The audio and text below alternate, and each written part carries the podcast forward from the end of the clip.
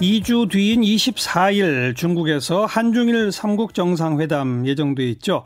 일본하고는 수출 규제 지소미아 문제, 중국과는 사드 갈등이 걸려 있고 또 북미 대화도 멈춰 있는 상황. 과연 어떤 돌파구를 만들 수 있을지 세종연구소의 홍현익 외교전략연구실장 연결합니다. 안녕하세요. 네, 안녕하십니까? 네. 한중일 이 세 정상이 함께 만나는 건 확정이 된 거고, 그죠? 네. 어, 따로따로 만날지는 지금 결정이 됐답니까? 됐답니까? 시진핑 주석은 만날 것 같고요. 23일 날 대통령이 이제 청두로 수찬성 청두 가시기 전에 네. 에, 만나실 것 같고요. 그러니까 베이징에서 만나고 간다는 건가요? 예, 저 중국은 리커창 총리가 한중일 정상회담에 나옵니다. 그러니까요. 그러니까 당사자가 아니기 때문에 예. 베이징으로 가셔서 시진핑 주석 만나고 아, 그다음에 수찬성 청두로 가서 한중일 정상회담 하고 네. 그리고 24일 날 아베 총리도 만날 것으로 지금 거의 확실시되는 것 같은데요. 그래요. 네. 네. 어때? 이번에 좀 뭔가 돌파구를 만들 수 있을까요? 한일 관계도 그렇고 한중 관계도 그렇고. 지금 중요한 건 북한 말리는 게 일단 제일 중요하고요. 예, 예. 그거는 이제 문재인 대통령께서 시진핑 주석하고 이제 상의할 문제인데 예. 리커창 총리는 경제를 주로 예, 하시니까 예. 한중일 간의 이 회담이라는 게 2015년 박근혜 정부 때 서울에서 했고요. 예. 그다음에 작년 5월 달에 동경에서 했고 그때는 아베 총리가 문재인 대통령 생신 축하한다고 케이크까지 들고 나가고 그랬었습니다. 예, 예. 근데 지금 그간에 달라진 게 중일 관계가 상당히 좋아졌고요. 네. 지금은 올해 안 열릴 수도 있을 뻔했는데 이게 이제 한일 관계가 어, 암중못에 가다가 어, 이제 관계를 좀 진전시키려고 이제 연말에 부랴부랴 된 거죠. 네. 그래서 어, 한일 관계도 조금은 진전이 될 것이다. 예. 적어도 소통이 되는 상황이니까. 네. 예. 어, 그런데 이제 에, 북한 문제가 일단 제일 중요하고 네. 한중일 삼국 관계 정상화도 중일 관계가 지금 긴밀해졌기 때문에 예. 우리가 참석해서 한중일 삼각 관계를 원활하게 하는 건 우리 외교의 성과다. 저는 네. 그렇게 보- 일단은 보죠. 그 하나 하나 좀 뭐 여쭙겠습니다. 네. 먼저 어 청두 가기 전에 베이징에서 시진핑 주석을 만나면 지금 네. 북한이 뭔가 위성을 쏠지 ICBM을 쏠지 뭔가 할 것 같은 조짐에 대해서 중국의 역할을 부탁할 거 아니겠습니까?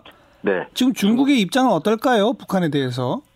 중국도 지금 한반도에서 평화가 계속 유지되길 바라기 때문에 북미 간의 협상 국면이 유지돼야 되는데 김정은이 지금 뭐 연말 데드라인 앞두고 미사일 쏠지 모른다 그러니까 중국도 긴장하고 있고요. 네. 한중 간의 협력이 이 부분은 아- 아마 잘 될 거라고 보고 이견이 있을 수가 없습니다. 어. 그리고 미중 간에도 지금 낮은 수준의 무역 협상이 타결되는 쪽으로 그러나 뭐 패권 경쟁은 20년간 계속 갈 텐데 예. 일단 트럼프 대통령이 대선에서 자기가 반드시 당선되려면 러스트 벨트라고 하는 농촌 지역에서 표가 나와야 되는데 예. 중국이 농산물을 안 사고 주- 안 사주고 있기 때문에 예. 트럼프 대통령도 마냥 배짱 부릴 입장이 아니거든요. 네. 따라서 낮은 수준에서 북, 어, 미중 간의 타협이 되는데 그러려면은 북미 관계도 좋아야 되는데 그렇기 때문에 중국으로서도 한반도 평화 그 자체도 중요하지만 미중 음. 관계 때문에라도 어, 김정은이 장거리 미사일 발사하지 않도록 뭔가 예. 움직일 것이다. 예. 그렇기 때문에 한중 간의 이해관계가 똑같고요. 예. 또 하나는 이제 내년 봄에 에, 시진핑 주석이 3월 달에 일본을 가게 되는데 그 전에 아마 한국으로 오게 되지 않을까. 어. 그 문제도 논의를 하고요. 그건 제가 조금 이따 또 여쭤볼 문제고 네. 우선 네. 그 중국이 한국과 입- 이해관계가 똑같다. 북한이 도발하지 않도록 아마 역할을 할 거다. 그러면 네. 정말 북한은 말 들을까요? 들어 들을 가능성이 전 크다고 하. 봅니다. 미사일 쏘기보다는 왜냐하면 네. 이게 톱니바퀴 효과라고 아, 김정은이 계속 고립돼 있다가 작년에서 올해까지 다섯 번이나 시진핑 주석을 만나고 네. 식량도 뭐 100만 톤을 주느니 뭐 예, 그러고 예, 있는데 예. 만약에 요번에 미사일 쏘면 시진핑 주석은 좋든 싫든 안보리 제재 추가 제재를 해야 되는데 네. 그러면 정유나 석 원유도 지금 못 주게 되고 그러면은 예. 북한이 진짜 어려워지고요. 예. 아베 총리랑도 만날 수도 있는데 그것도 물 건너가고 푸틴 대통령도 싫어하고 러시아도 제재에 또 가입하고 네. 그러면은 어 김정은이 이럴 게 김영철은 이럴 게 없다 그랬지만 제가 볼 땐 이럴 게 상당히 많거든요. 알겠습니다. 네. 알겠습니다. 어, 그런 의미에서 연말에 우리 중국과 만나는 것은 북한을 어떻게 움직이는 데 있어 정말 중요한 의미를 갖는다. 첫 번째고요. 네. 그 다음에 이 시진핑이 일본 가기 전에 한국으로 올지도 모른다 말씀하셨는데 사드 문제 해결 없이 한 그 방한을 할까요? 저는 요번에 사실은 금년 중에 시진핑 주석이 서울을 와야만 되는 상황이었거든요. 음흠. 그래서 5, 6월에 올, 올지 모른다는 소문도 있었는데 사드가 완전히 지금 어그 저 한중 한중 간에 만족스러운 합의를 못 봤기 때문에 예.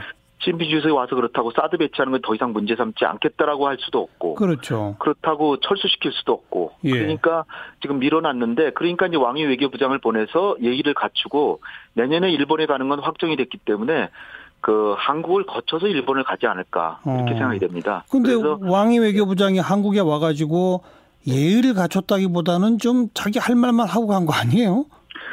그 뭐 지금 미국하고 중국하고는 거의 전쟁 상태이기 때문에 어허. 총성만 없는 전쟁이죠. 네. 그래서 어, 그 불만을 우리한테 표출했는데 지금 숨어 있는 것 중에 하나가 미국이 러시아하고 체결했던 그 중거리 미사일 전폐 조약을 폐기했잖아요. 예, 예. 그래서 한국에다가 중거리 미사일 배치하려고 그러는데 하겠다는 북한을 거죠. 넘어서 중국과 러시아를 겨냥하는 거기 때문에 그렇죠, 그렇죠. 예, 이것도 아마 한중 간에 합의할 수 있는 상황이라고 봅니다. 우리는 아. 절대로 이거 배치해서는 안 되고요. 예. 사드하고는 아주 뭐그 그 상황이 전혀 달라서 그렇죠. 예, 만약에 예. 이거 배치하면 중국하고 러시아하고 다 적대적인 관계로 갈 그렇죠. 수밖에 없기 때문에 예. 배치하지 않겠다라는 약속을 해주면서 중국의 호의를 받을 아. 수 있을 것이다. 저는 그렇게 예상컨대는 중거리 미사일은 한반도에 절대 못 온다 하면서 사드는 슬쩍 넘어가는 이런 것도 되겠네요. 그렇죠. 그런 식으로 음. 그게 외교죠. 알겠고요. 네. 한일 간에는 뭐 좀 변화가 생길까요? 한일 간에는 사실 지금 우리가 제일 그 그간의 언론의 태도가 반성을 해야 되는 게 일본이 한국에 무역 제재하면 한국은 IMF 사태보다 더 심각한 상황에 처할 거라 그랬는데 오히려 일본의 피해가 더 크잖아요.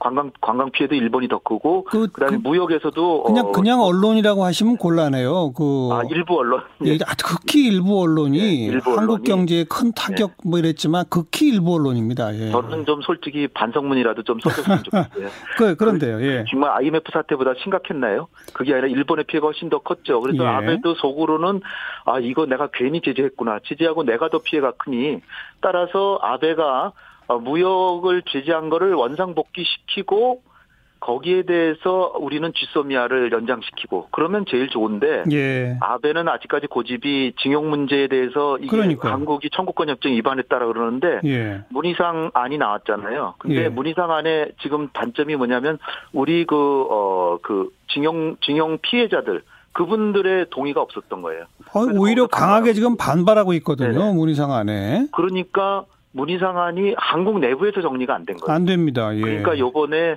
그런 상황에서 어 아베가 거기서 또 양보하기가 쉽지 않기 때문에 네. 제가 볼 때는 아베가 징용권은 차치하고 무역 제재를 원상복귀 시킬 테니까 쥐소미아 연장하자. 그러면 그건 전격적인 타협 될 것 같고요. 음. 그런데 징용 문제에 대해서 문희상한 대로 하자. 그러면 우리 정부가 동의해주기 어렵기 때문에 아무런 합의가 안 나올 수도 있습니다. 그러나 네. 소통이 되는 것만 해도 진전이기 때문에 어쨌든 진전이다. 알겠습니다. 예. 뭐 한중일 요 정상회의 관련돼서 쭉 몇 가지 여쭤봤는데 당장 급한 거는 미국이 한동안 유엔 안보리에 대해서 다른 뭐 유럽 국가가 하자고 하는 것도 마, 마, 마다 하더니 미국이 소집 요구해서 열리잖아요.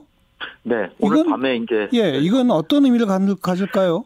이것도 두 가지 의미인데요. 하나는 원래는 이달 10일이 어, 세계 인권의 날이기 때문에 예, 북한 인권을 적극적으로 토론하자고 영국이나 프랑스나 이렇게 주장을 했는데 예. 그거를 미국이 지금 안보리 순회 의장국입니다. 예. 근데 그거 하지 말고 지금 미사일 문제를 다루자. 그래가지고 일단 북한의 인권 문제는 넘어가 준 거예요. 예, 예. 김정은을 한번 봐준 거죠. 예. 그러면서 미사일을 쏘면 어, 중국이나 러시아가 뒤를 봐준다 그러면 곤란하니까 일단은 북한이 만약에 장거리 미사일 쏘면 중국과 러시아는 과거에 약속했던 대로 추가 제재하는데 동의해달라. 그렇죠. 이거를 확인받기 위해서 지금 소집한 거고요. 아. 그러니까 이제 그 협상력을 갖추기 위해서 소집한 거고 예. 그렇다고 해서 협상이 물 건너간 거는 전 아니라고 보고요. 네. 북한의 노동당 중앙위원회 전원회의가 아직 날짜가 안 나왔습니다. 그렇죠. 그리고 어, 지금 리수영 어, 노동당 부위원장이 얘기하기를 우리 위원장은 연말 시한이 지난다고 해도 어떻게 할 것인지 아직 결정을 안 했는데 트럼프 대통령은 왜 우리 위원장을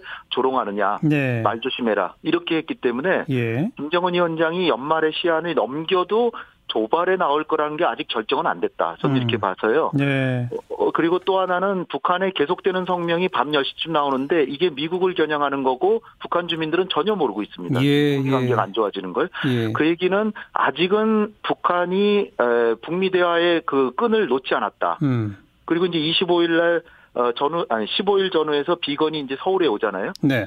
작년에도 비건이 12월에 와가지고서는 뭐 어, 제재를 조금 완화해줄 수도 있다느니 뭐 그 여행을 좀 풀어줄 수 있느니 그런 얘기 했거든요. 예. 저는 미국이 만약에 연말까지 실무회담이 안 되더라도 빌미를 만들기 위해서도 비건은 적, 적극적인 대화 태도를 보일 거라고 봅니다. 그 여기에 서, 과연 예, 서울에 한다면 서울에 온 김에 판문점에서 북한 측과 만날지 모른다는 얘기도 있던데요. 가능성이 저는 꽤 있다라고 보고요. 예. 그리고 어, 비건의 일정을 지금 정해놓질 않았어요. 네. 15일경에 오는데 언제 언제 출국한다는 얘기가 없기 때문에 예, 예. 며칠은 기다리지 않을까. 예. 그렇다면 전격적으로 북한도 못 이기는 척하면서 판문점에 나와서 회담하고 그건 지금 비건이 부장관이 됐기 때문에 고위급 회담이 되거든요. 알겠습니다. 그러면 정상회담 갈 수도 있다 저는 봅니다. 일단 오늘 밤 유엔 안보리는 중국과 러시아 발목을 딱 잡아두는 미사일 발사 만약 하면 추가 제재 동의해라. 이게 가장 중요할 거다. 이 말씀이시네요. 그렇습니다. 네네. 어, 서로 지금 으르렁 으르렁 되지만 비건 등등 협상 카드가 극적으로 발휘될지를 지켜보도록 하죠. 오늘 고맙습니다. 네, 감사합니다. 홍현익 박사였습니다.